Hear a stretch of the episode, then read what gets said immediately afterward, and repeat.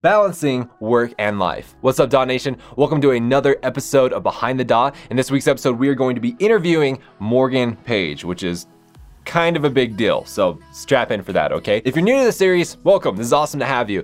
This is a series where every other week we interview a music producer, a music industry expert, singer, songwriter, sound designer, someone in that area, and we interview them on an emotional, philosophical, branding, marketing, and overall music business basis. So if you are interested to keep learning from people like Morgan Page, then go ahead and hit the subscribe button that is right below this video and take the little notification icon. However, if you are listening on the podcast, you can't do that. Totally understand. I know where you're coming from.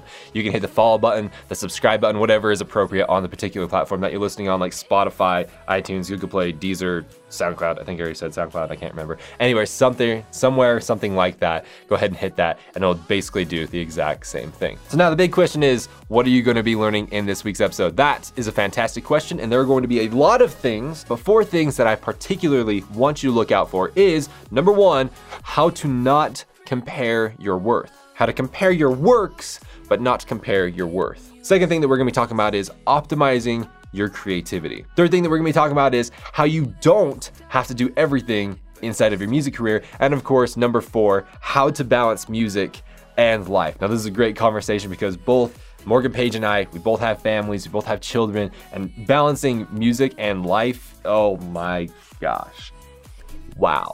Okay, so we're gonna be talking about that. So DAW Nation, really quick, before we get into this episode, I do need to mention that this week's episode of Behind the Dot is sponsored by the Crywolf Masterclass. Now, it is in pre-order right now. You can pre-order the Crywolf Masterclass really quickly, and I feel it fitting to sponsor this episode because we're going to be talking about optimizing your creativity, and that's what the Crywolf Masterclass is all about, is actually learning how to get a system in place to be as creative as possible, as consistently as possible, not being like, oh, when am I gonna be creative, or I can only make music when, you know, the muses and the walls give me the inspiration that I need. No, none of that crap. He teaches you how to be able to be creative whenever you want and be able to do it consistently. So if you really like Crywolf, or if you really want to learn how to really tap into that creative side, go ahead and pre-order the Crywolf course over on DAWNation.net, or you can click the link down in the description. It's not going to come out till about August, but right now you can get a really, really good discount on that course. So go ahead, click the link down in the description, head on over to Dawnation.net. So Dawnation, with all that out of the way, let's go ahead and ask our absolutely alluring, appealing, charming, dazzling, and delicate, I really like that one, video editor Ben to introduce us to Morgan Page and to take us behind the dot.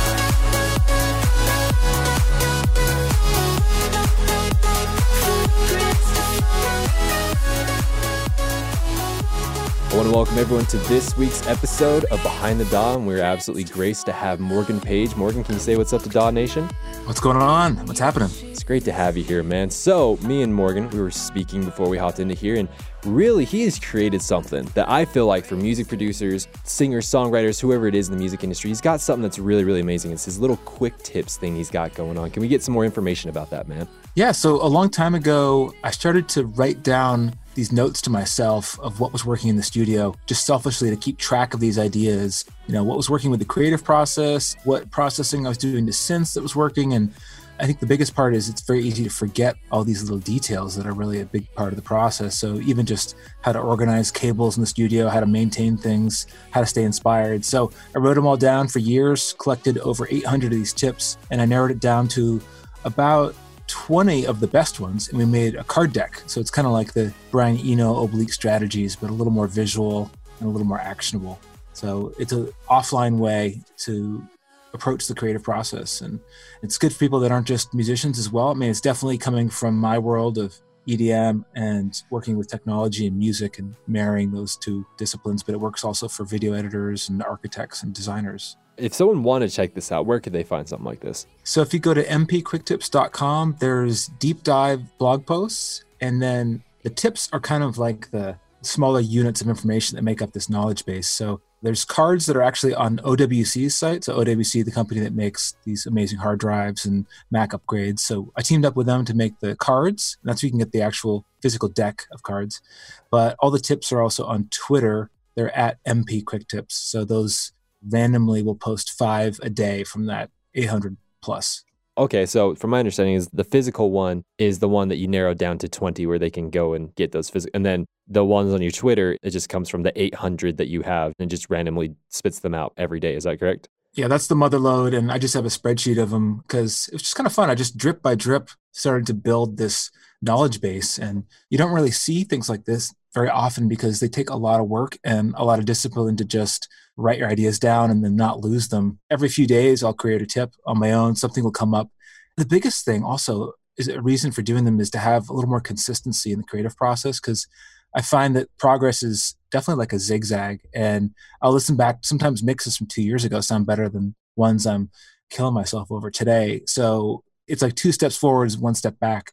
And I wanted to be able to do less of that zigzagging if possible. It's unavoidable, but it's part of the process. I like that. And, you know, really, I kind of see like this creative part of ourselves, right? I kind of see it as like some type of entity that we have inside of ourselves. And we have to be able to gain this relationship with said entity inside of yourself in order for it to give you the things that you want, which in this case would be creativity, right? And so when this entity, so to say, gives you creativity and you don't respect that creativity, you don't respect those ideas, you don't respect those quick tips, as you would say it, why is it going to keep giving them to you? And so your process of actually like when these things come to you and you writing them down and you keeping track of them, not only number one, it allows you to remember those things that come and you could use them later, but number two, it creates a fertile ground for more things to come. Can we agree with that? Yeah. And you kind of get greased for this process of like, the original idea was get these ideas down into compact form. It's kind of sort of like knowledge compression. So get these down quickly.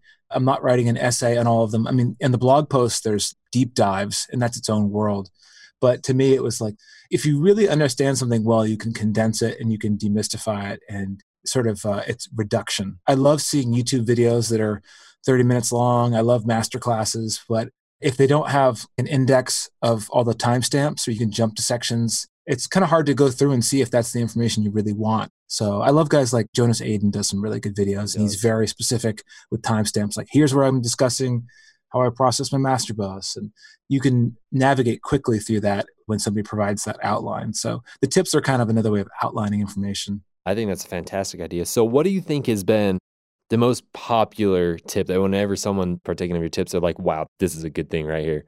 I mean, it sounds kind of mundane, but one of the most popular ones is stay focused, follow your vision, you know, don't be distracted by the careers of others. And it does sound very simple, but it's so true. And I have to remind myself about that. And I see the feedback, like people, how many likes each tip gets on Twitter, and it's a good way to kind of gauge it. But that seemed to resonate with people a lot, that your happiness is relative to who you're surrounded by and who your peers are in the music industry and in life in general. So if you're hanging out with Elon Musk, you might feel like an underachiever. And, you know, if you're Zed, then, you know, maybe you're not happy with your streams compared to the Chainsmokers, or, you know, it's like you're always comparing relative to the path that you're forging. So I think you got to compare yourself to appropriate models to other people. So that's a big part of being happy and staying motivated and staying in love with the process of making music. I think you're right. You know, one thing when it comes to comparing, a lot of people get tripped up on this, right? They start comparing themselves, like you were saying, to other people. They start feeling bad. But then there's times when comparing is very practical. We need to do it, right? But really what happens is we start comparing the wrong thing. It's very useful to compare practical, technical, goal-oriented style things, but it is not okay to compare worth. So for example, if you and I, let's say that you had a, what's your favorite kind of fruit? Let's say apples. Okay, let's say that you had an Apple store, right? And I'm just like, man, Morgan Page is killing it at selling apples. I want to open an Apple store too, right? And then we can start comparing. It's like, okay, you know, he's making X amount of sales. I'm making X amount of sales, so on and so forth. And that's fine, because I can be like, okay, I want to compare my tactics to his tactics because I could find gems inside of there that I could start using. But what's not okay is when I start comparing my worth to you. Oh, I'm just not a good person like Morgan Page. I mean, he's just better. I'm just worthless compared to him. He's just, why even try? You see what I'm saying? You start spiraling down and start comparing your worth. Yeah, and I think it's always weird to me whenever I Google somebody, the next suggestion is net worth. That's like the worst thing someone could be searching for is someone's net worth, unless it's like Jeff Bezos or it's something just curiosity. But I think that people should be careful not to be sizing themselves up to a figure. It's just not a path to happiness. You're absolutely right. Bringing it back a little bit to your quick tips, what do you think, out of all the 800 plus that you've done, what do you think is the weirdest tip that you have? There are some weird ones with jet lag and things like that. And a lot of tips I have to update over time because technology changes and technology gets better and there's less maintenance you have to do. Like color coding the studio, it might not be the weirdest one, but a lot of people don't color code their cables or think about the workflow, like the physical workflow and getting the plumbing ready by the time the session happens. That's actually the most practical one. Even my power cables, my MIDI, my data, I try to give everything an identity in the studio. And that's a really crucial part. Just that tip alone could save you thousands of hours, making sure both ends of the cable are color coded, not just one. And my setup's always changing, so I try to keep it nimble. But the weirdest one I would say is about the circadian rhythm, and that is about the creative process. It took me a long time to figure this out. It took me 10 years. Basically, when you wake up in the morning, you have ample creative opportunity. Whether you're a night owl or morning person, it's all really the same thing. And you have these two parts of the day where you're going to be most efficient. You're going to be most efficient in the morning, most efficient at the night, creative-wise. So you get into those modes, and then there's kind of a black hole that happens in the middle of the day. And that black hole is best for administrative work. It's the loudest and the brightest time of day. You're just not going to get that flow state that you want. So you can work in the morning, you can work at night. I do a little of both now, having a kid. So I have to try to get those hours in when I can. And, you know, I see guys killing themselves trying to do 12-hour plus studio days. And it took me a long time to realize that you're really maxing out your creativity past maybe 4 hours, 3 or 4 hours. After that, you might even be working backwards on your mix and undoing work. So I'm always numbering my sessions and making sure it's all saved, but it's really crucial. If you fight against this phenomenon, if you fight against the circadian rhythm of how your body works relative to the light of the day, even if you have a studio with no windows like I do, I have no natural light in here, your internal clock is sending you these cues, and you're just not going to get into that deep of a flow state. It's going to work against you. It's like fighting against gravity. So I just use that as an advantage. I love that, dude. Using circadian rhythms to your advantage. So for those who don't know what circadian rhythms are, can we get like a hard definition of what a circadian rhythm is? Oh man, I'm not a scientist, but hard definition is basically it's like your internal clock. So circadian rhythm gets messed up when you travel with jet lag, and you know, melatonin can obviously make a big change. So your body produces a certain amount of these chemicals that regulate when you're most alert and when you're kind of drifting off. So what's really cool is when you're less alert, it seems to be the time when you're in a better creative state of mind.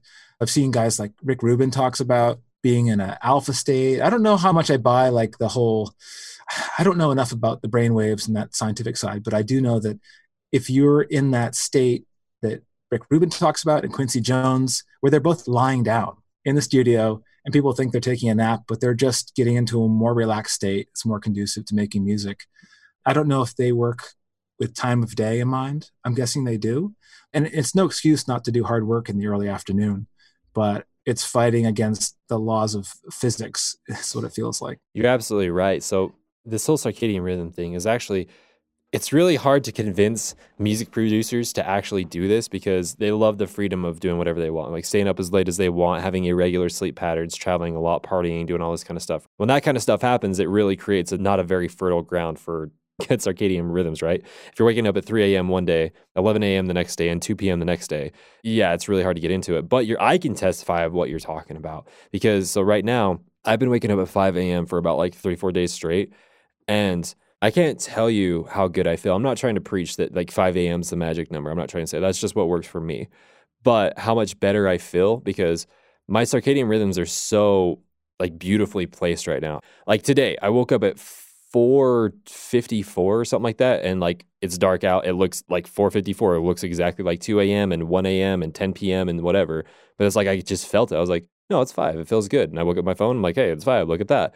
And the creative process that I have after that and being able to really count on that every single day. Like, I've never been able to count on creativity before like this. It was always fleeting before I did this. Yeah, and I think it took me a long time. I think even only this year, I really understood the benefit of getting up early. You're forced to, as a new parent, you have to get up whenever you need to get up. But I have to kind of work a little more in the morning. I miss being able to just get up and go straight to the studio. That was a luxury I had for a long time. Actually, I'm doing more night sessions now, which for a while I got away from because you don't want to go to bed once you get rolling, you know. But if you can own the day before noon, I think you have a huge advantage over everybody else. Whether you're getting up at 5:30 or 6:30, I've noticed if you just shift it by an hour, it can change the momentum of your entire day. And I'm sure this sounds stupid to some people and they think this is like really plain advice, but it can totally change the outcome of the day. And I've seen it happen where if I don't get one key task done before noon, and if I'm deep into my phone on social media, then the day's toast. Nothing's going to happen. And I've seen this happen over and over and over. And it took me a long time to realize it, but it's the key part of it. Just you've got to get one song done, maybe get a draft, get something outlined, get something annoying you've been procrastinating out of the way before noon, and then the rest of the day is just gravy. I completely agree. Just out of curiosity, what time do you wake up? 6:30 is probably the best time for me. I'm an 8-hour person for sleep. I'm not one of these superhuman people that can do 4 or 5 hours. I don't wear that as a badge of honor. So I have to get 8 hours. So typically it's bed at 10:30 or 11, and then I'm up at 7. I'm right there with you. I'll tell you what. So I've worked all hours, right? I've worked 9 to 5. I've worked noon to 8. I've worked 4 p.m. to midnight. I've done it all, right?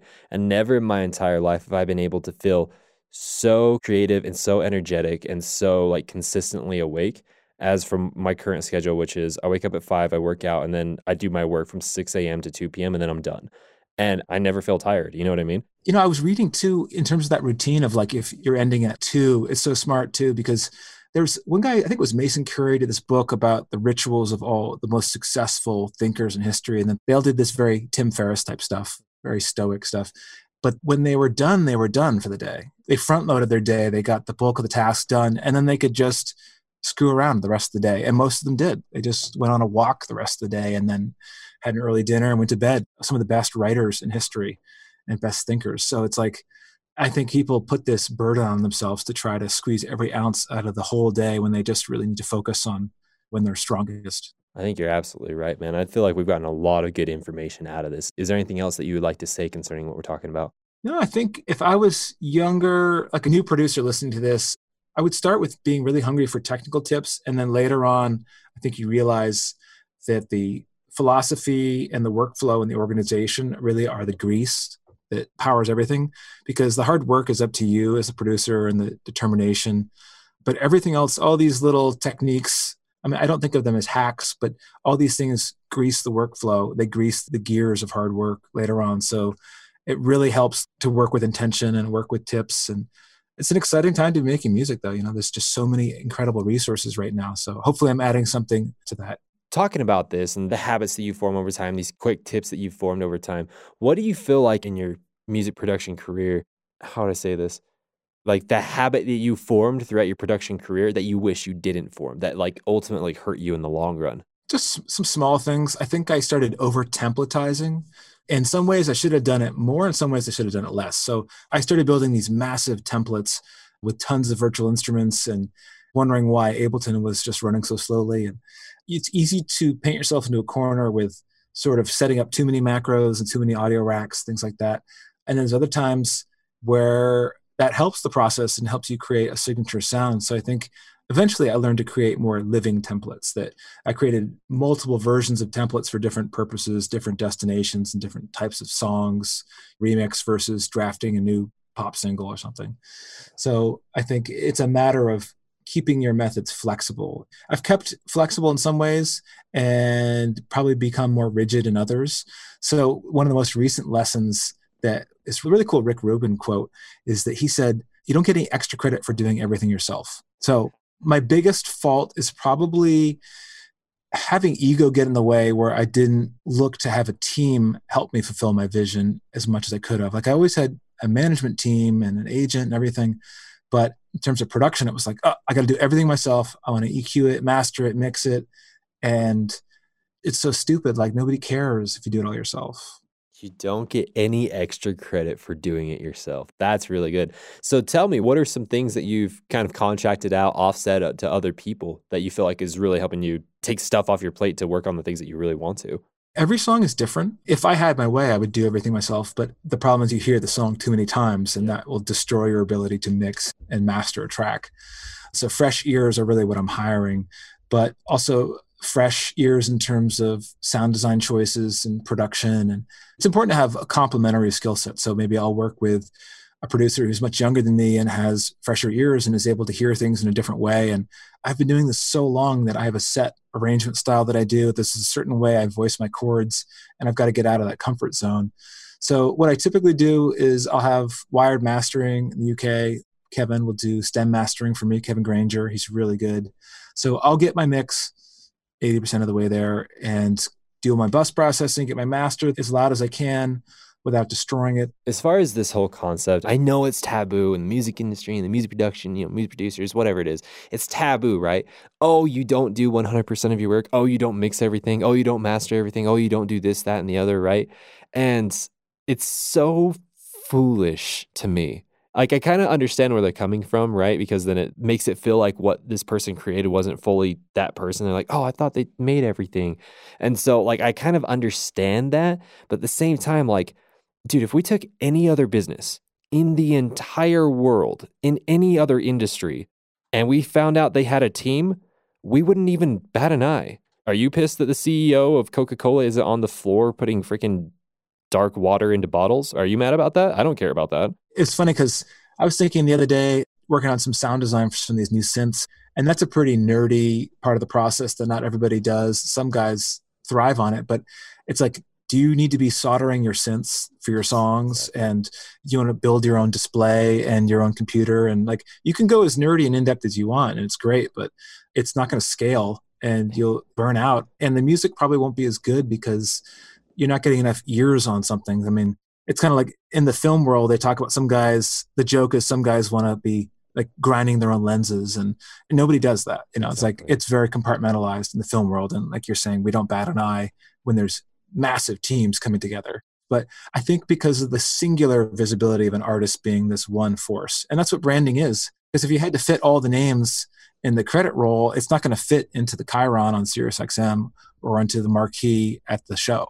So you've got to condense the name down at some point. That makes so much sense. I think you're right. I think it ties back to the expectations that they have upon said artist, right? If you have no idea how music production works, you have no idea how like teams work, if you have no idea about managers and all that kind of stuff, and you just see this super figure Morgan Page, right?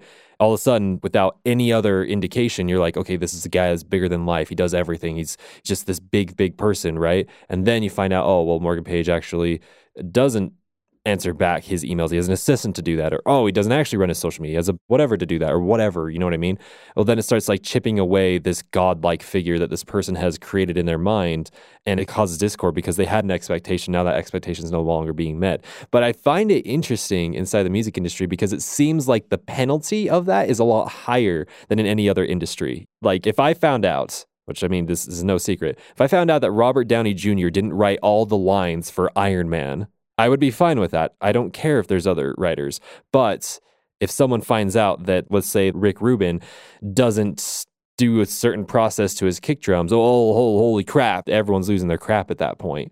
And so it's like, it's interesting why it's so much weightier when it comes to people within music. I think it comes from producers that it's sort of just a manifestation of jealousy. It's sort of a territorial thing. I remember seeing that a lot with DJing too, where it was, if you were using the sync button DJing, or it comes in stages. I remember at first it was, oh, you play on CDJs instead of vinyl, you're not a real DJ. And then it was, oh, if you're using CDJs with sync, you're not a real DJ. And then like all these stages, or if you're playing with a laptop, you're not a real DJ. And it's this myopia people get stuck in. It really is just this knee-jerk reaction to, why am I not more successful? And it's a territorial thing. Why is this guy getting more gigs or whatever? So it's the competitive nature of a competitive world, and I think it's a natural reaction for people to have. That's interesting, seeing it as like a territorial primal instinct that we have in us. It's a knee-jerk reaction. That's good, Morgan Page. Yeah, and when I started out DJing, I didn't do the work my way up through the mailroom method of being the resident DJ and playing at the local clubs and then play the regional clubs. I kind of went in sideways through radio. I didn't know that was even a path. I didn't even think this was a viable career that would make money or be sustainable. And I probably would have been psyched out if I had known how complicated it was to do this as a career. I'm glad ignorance is bliss. But I remember seeing guys that would be very territorial about their residencies. And I called it the curse of the residents, because they wouldn't leave their residency to go play other opportunities because they didn't want to give it up. So the fact that they clung so tightly to the residency means they never grew and never progressed to that next level. So they shot themselves in the foot. And I saw this happen in markets all around the country. And it was a big thing. And then those guys just stopped DJing. Dude, this is interesting. And really what you're talking about right now, like how they're clinging to their residency, it goes back to what you said a couple minutes ago, where it's like when you have this mindset, like this territorial mindset, this jealousy mindset, this whatever mindset, this, oh, I want to do everything, you have to do everything yourself type of mindset, right? When you have that, it creates in you the inability to scale. I think that's what you said a couple minutes ago. And that's the biggest thing is like when you want to create a brand or a business or whatever, it's just this big, well-oiled machine thing. You can't do it yourself. I mean, it's no longer a matter of opinion. It's definitely a matter of fact at that point. You don't have enough hours in the day to, number one, do those things or to learn the skills to do all those things and still stay very efficient at all those skills at the same time. Yeah, and you'll just be switching between different tasks. You'll be doing the equivalent of bad multitasking. You'll be a mile wide and an inch deep and have no mastery over any of your skills. So I could code my own plugins. And like I was saying, I could solder my gear, but I'm going to be pretty terrible at each task. And I'm probably not going to stay in love with the process and stay in a flow state. I'm going to be stressed. If I was trying to be my own agent, my own manager, my own tech support, everything. And there's already so much to juggle as it is that it's already tricky to scale and stay relevant as a brand with the amount of saturation that's out there. And everybody can become so good at these skills so quickly now with all the resources that are around that the market can change really quickly. And you've got to stay up to task and you've got to keep your sonics sounding modern. So this is an interesting concept that you just brought up that I just thought about. So in regards to like, let's say, you and me, we both do this full time, right? I do the podcasting thing full time. You do music full time. So like we have a viable business at this point. We can build teams and so on and so forth. But for someone who's a smaller music producer who isn't making any money on it whatsoever, and they want to make it a full time thing. They're starting to understand, they're starting to listen to us, and they've got a good head on their shoulders and it's making sense. And they want to build a team so that they can crank out stuff faster and become more efficient, but they don't have the money or the platform to do it at said time. If they're in that kind of position where they know they need to build a team to scale faster, but they don't have the resources to do it, what would you suggest? I think the trickiest thing is getting that team and attracting the team to you. Because I remember interviewing managers, and typically you want to bring everyone to you at some point and make some noise, get some momentum so that you're not just someone that's more interested in it than the rest of the team. And it was hard. So I interviewed people and they wouldn't give me the time of day. Everybody blew me off. And I finally found one manager that was like, all right, I guess I'll put a little time into this and we'll give it a shot. And we built something together. And I don't have the same manager anymore, but I felt like it just grew to different needs of a different team. But if you're starting out, I think with the tools and the platforms that are available, you've got to get the momentum going before the team, and then you can scale appropriately. I think that's a really great piece of advice. And do you know Steven from Cymatics? Yeah. Cool. So we were on the phone one day, and he's like, one of the smartest things that you can ever do as kind of like the head honcho of your team is you go and you do the things first that you know your team is going to take later so that you know the process and what you want from it. So for example, if I know that I want someone to be creating micro content for our podcast episodes, I need to go create that micro content first and then I can teach them. Well, lo and behold, I got someone in the corner right there, Ben, good man, who is now doing the micro content for me. And so with that being said, these producers, before they can build the team, they really need to be able to do those things by themselves first. They need to learn how to send the emails to get in contact with people. They need to know, okay, how to at least promote a song, at least on a small level. They need to know how to do these things, right? Is that what you're saying? Yeah, I think you got to go through it once. A lot of the entertainment agencies, back to the mailroom method, it's you work in the mailroom, and that way you learn the organization, you learn all the roles in the company first. So you progress naturally, you start humbly, and you're able to go to each of those levels. Honestly, my first job in LA, I was a receptionist for a marketing company. Just felt like a very lowly job, but it was very humbling. I didn't think I would be working day jobs to get started. And it started with that, though. I worked for a film and TV sync company for a little while, organizing their music library, doing a pretty poor job at that. And then worked for a marketing company doing street teams for record labels and movies. That is awesome. So yeah, you were put in a position to actually win those things. That's great. With this whole subject that we got going on with like music producers starting small, trying to scale up and build teams, is there anything else that you would like to say or anything that's coming to your mind? No, I think the only other point, it is important for people to have integrity with the process where they're not just buying and selling tracks. The pendulum can swing a little too far in one direction where guys are just buying top line total tracks. And I mean, obviously I work with top lines. That's an important part of the process. It's almost like remixing a song, but it's an original. But when guys buy things completely and have no role in the process, then I think that is a whole other beast. If they're not creatively guiding the vision or doing any of the work, then I kind of look down on that sort of extreme example of it. And that happens a fair amount. But all the guys that are successful, that are doing well, are way more hands-on than people think. Even if they're not doing the physical work in the room, even if it's guys like Diplo, they're very involved with feedback and moving the process along and cultivating their taste and cultivating the sound of their records. So I think it's very easy to be cynical and skeptical of people that are successful. And then you find out they really work hard and they want it more than anyone else out there. So we've definitely been going down a lot of rabbit holes, and this has been really good. One subject that we talked about before we hopped on this call that I would really love to hone in on is this whole concept of work-life balance. You go on YouTube and search that, there's like 14 pages of people trying to explain it, but ultimately failing.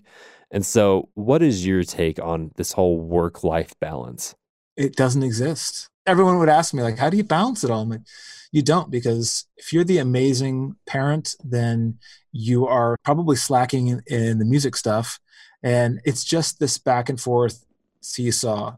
It's not a static thing of balance. So balance is always in flux. I think maybe the act of balancing things is how smoothly you can juggle them, even though one is dominating one part of your life. And then the career side is dominating and you're not as good of a parent. And then, okay, I'm back to being parent mode. And then, okay, back to the music while we still have some momentum with this new record.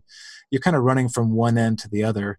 So I think people put themselves under an unfair burden to think that they're going to be at this static state of balance all the time. And same thing for happiness too. You know, it's happiness is always fleeting. We're not wired for happiness. We're wired to be a little bit anxious and unsatisfied. And that's part of evolution. It's part of how you're designed to keep moving and stay alive. So interesting. So between the two of them, right? I know the one that I struggle with, but out of curiosity, which one do you feel like creeps into your life more? Do you feel like when you're in the studio, you find family life creeps in a lot more? Or when you're with family, do you feel like work life creeps in a lot more? I think it depends where your studio is. My studio is at my house, but it's a few floors down. Mm-hmm. So I'm isolated, but I try to keep my phone out of the studio, but every now and then there's an emergency and I'm sort of brought back up into the domestic vortex. So I have to be careful with that. And I think they can bleed over a little too much if you're working out of the same location, even though I'm just like 2-minute walk away.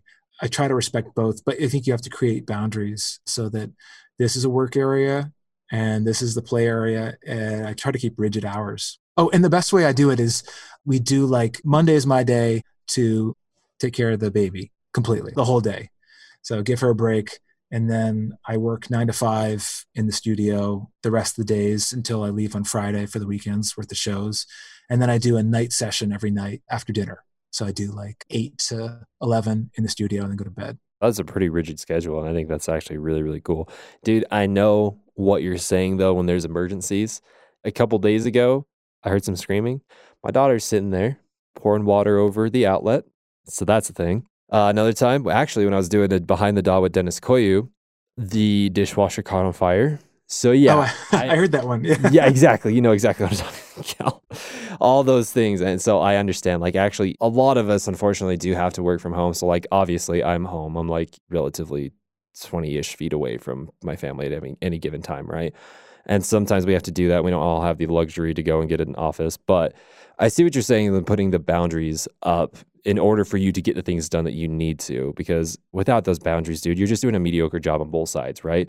Everything's crossing over into each other. You're a mediocre parent, you're a mediocre worker at that point. And it's just, those boundaries, they're so freaking hard though. There's a book I was reading recently called Getting Things Done. Speaking of like Robert Downey Jr., I guess he swears by this guy. I forget the author's name, but he is all about creating a workflow so that you're not feeling FOMO. When you're in producer mode, you're not thinking I'm a bad parent. And when you're in parent mode, you're not thinking I'm a bad producer, or you're not sidetracked with thinking you should be working on this when you're doing this. So you can work more in the present. And that's a really important skill I think probably everyone's working on. But just to have a little more peace in your focus so that you have a singular focus for what you're working on, you can enjoy that and say, cool, did my parent hours this morning. Now I'm going to go to the studio and kill it and then move on to the next project. There's one thing that I think would be really cool to share with everyone and share with you. I feel like this would really help you out if you don't know about it already. Prefacing this question, are you big into video games? Do you like video games? I do. I feel like I have so much less time now, but I was a big Halo player. Dude, yeah, absolutely. So here's something really cool. This is a really great productivity hack that me and my team have found, and it's really freaking cool. Have you ever heard of an app called Habitica? No. Oh, dude, it's so good. So basically what it is, it's a habit tracker, to-do list tracker, thing of that nature, but it's all based around a video game. So you have your person that you become, and the way that this person, quote unquote, levels up and fights monsters and gets magic and all that kind of stuff is by you keeping up with your habits and keeping up with the things that you need to do. The more you don't keep up with those things, the more the person dies and degrades and all that kind of stuff. The more you keep up with it, the more cool things you got. Like, I got a wolf now. It's really cool. And it's all tied towards your productivity. How does it tie into like your task? You're inputting your real world tasks. Like I got like a to-do list or exactly. What? So like, for example, my habit right now that I talked about earlier was waking up at 5 a.m. And so I have that on there. And every time I keep that and wake up at 5 a.m., I can knock that off and my person gets stronger. If I don't keep that, then my person loses health. Every single day, you know, this helps me keep track of the things I need to do because there's also a to-do list in there. So it's like, okay, I need to edit this. I need to film this. I need to do this. I need to email with this person. I need to go over this, whatever. And I make all the tasks within there. And as I knock them off, I get more experience, I get more whatever, like super nerdy things that I get, you know, swords and whatever. It's really freaking nerdy, but it's really freaking fun. If you're super into video games and you want to kind of have like gamify this system of like getting crap done, I haven't found anything better. This is so fun.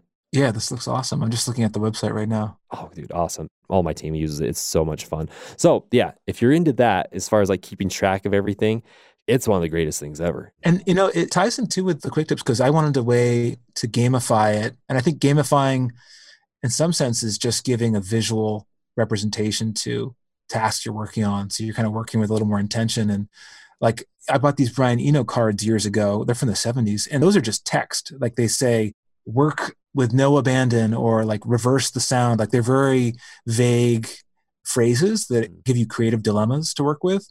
Like Calvin Harris uses in the studio, and like he'll shuffle the deck, and there are ways to sort of add some entropy to the mix and add some flux to your process and maybe take you in a different path. But I feel like I wanted these cards so that you visually would see the color coding and get the idea and visually see like, oh, cool, I'm going to name all my hard drives different characters from the Marvel universe or something, different ways to stay organized.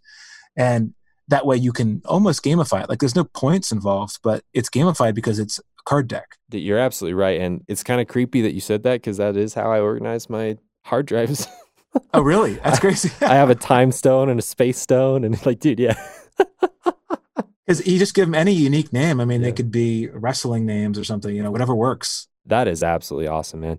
I feel like this has been a really, really good interview. Is there anything else you want to add to this? You know, we could talk about gear stuff. I mean, tell me what's inspiring you with gear, and I'll tell you some of my highlights in my studio. Man, with gear, that's a really good question. Or software. Software is gear. Software. Okay. Yeah. Certain softwares that are really, really getting me right now.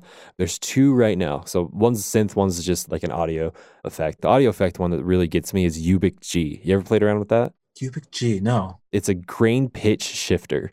So AU5 showed this to me and it's unreal. You put it on anything and you start pitch shifting the grains inside of it and all of a sudden it's just like you're foaming at the mouth. If you're really into that type of sound, like I am. You know, very AU5 style, morphing basses style stuff. Like, I really like that kind of stuff. And so it's unbelievable the type of sound design that you can do with this kind of stuff, especially when you have like 3, 4, 5 different patches all at the same time, all modulating. It's really crazy.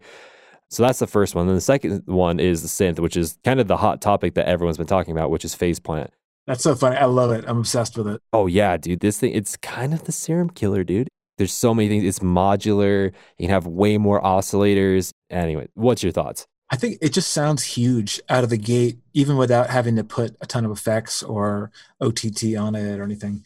I mean, it's a beast on your computer, but the fact that you can stack the samples over the wavetables and just route anything, modify anything within one screen is a big deal. Yeah, man. I'm kind of really excited to see what Steve Duda and everyone does. Serum's still a staple and more people know about it and more people use it at this point, but it's kind of like... who made it, Kilohertz, they kind of had like a pretty hard flex over to Steve Duda. You know what I mean? It's interesting now too with, you have Massive X that came out. You even have hardware synths that were inspired by Serum. Like I just got the Hydra synth in. It's the first like real synth from China And I don't know if you've seen it. They announced it just this fall. They had it at NAMM, but it has even more wavetables than Serum. It has like 220 wavetables.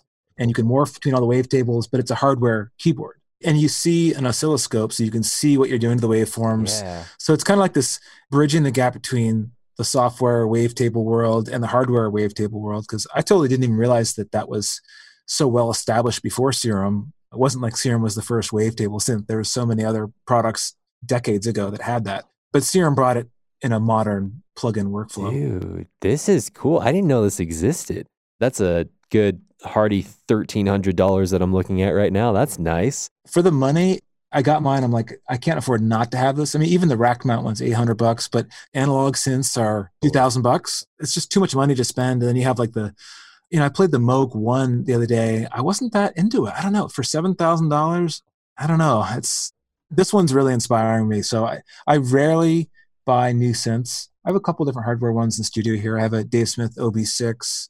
I have a Moog Voyager. I have a Prophet 08. But I usually end up using software. But I think the Hydra synth is one of the first ones where I'm like, wow, this is inspiring, the process. So, but yeah, Phase Plant is amazing. What else has been really inspiring lately? I think a lot of the processing plugins right now, like Gullfoss, I'm using that a lot. Dude, that's the one that's like a hyper dynamic EQ kind of thing, right? Yeah, I mean, just kind of lifts all the good stuff that's been buried in the signal. That one's cool. People have been talking to me about Soothe. I haven't really found the best application for that. Do you like Soothe? Fair. Okay, I'm really glad you jogged my memory. So on all the vocals now that we do for the podcast and the YouTube series and all that, and all of our courses, we all run through Soothe. It makes so much sense. It just does the hard work for you. You don't have to go in and notch out any resonant frequencies. It just does it for you.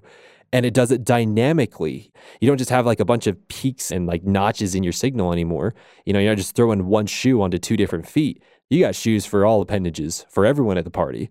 Do you crank it past 50? I mean, do you go, how hard do you push it? I definitely just leave it at 50. That's definitely our thing. But I mean, we have just to see like what it does, right? And you can put it in delta mode where that shows you what it's cutting out. And like, it hurts to listen to because it's like, oh my gosh, this really is all the crap frequencies. So if you have Soothe for like vocals, to me, that's just kind of a staple at this point.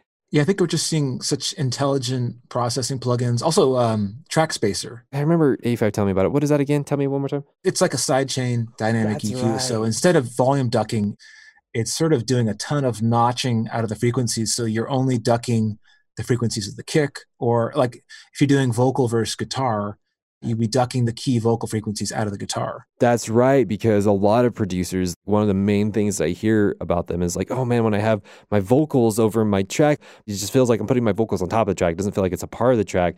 And then like, oh man, I can't have my vocals and my super saw at the same time or whatever. But that's what Trackspacer does, is like kind of creates that so they can kind of live in harmony with each other, right? Yeah, and I guess it doesn't work as well for that traditional pumping effect. Like I love ShaperBox. That's my number one. Yeah. That's incredible, especially with the new updates they have. But ShaperBox, being able to do kind of multi-band sidechain stuff is great.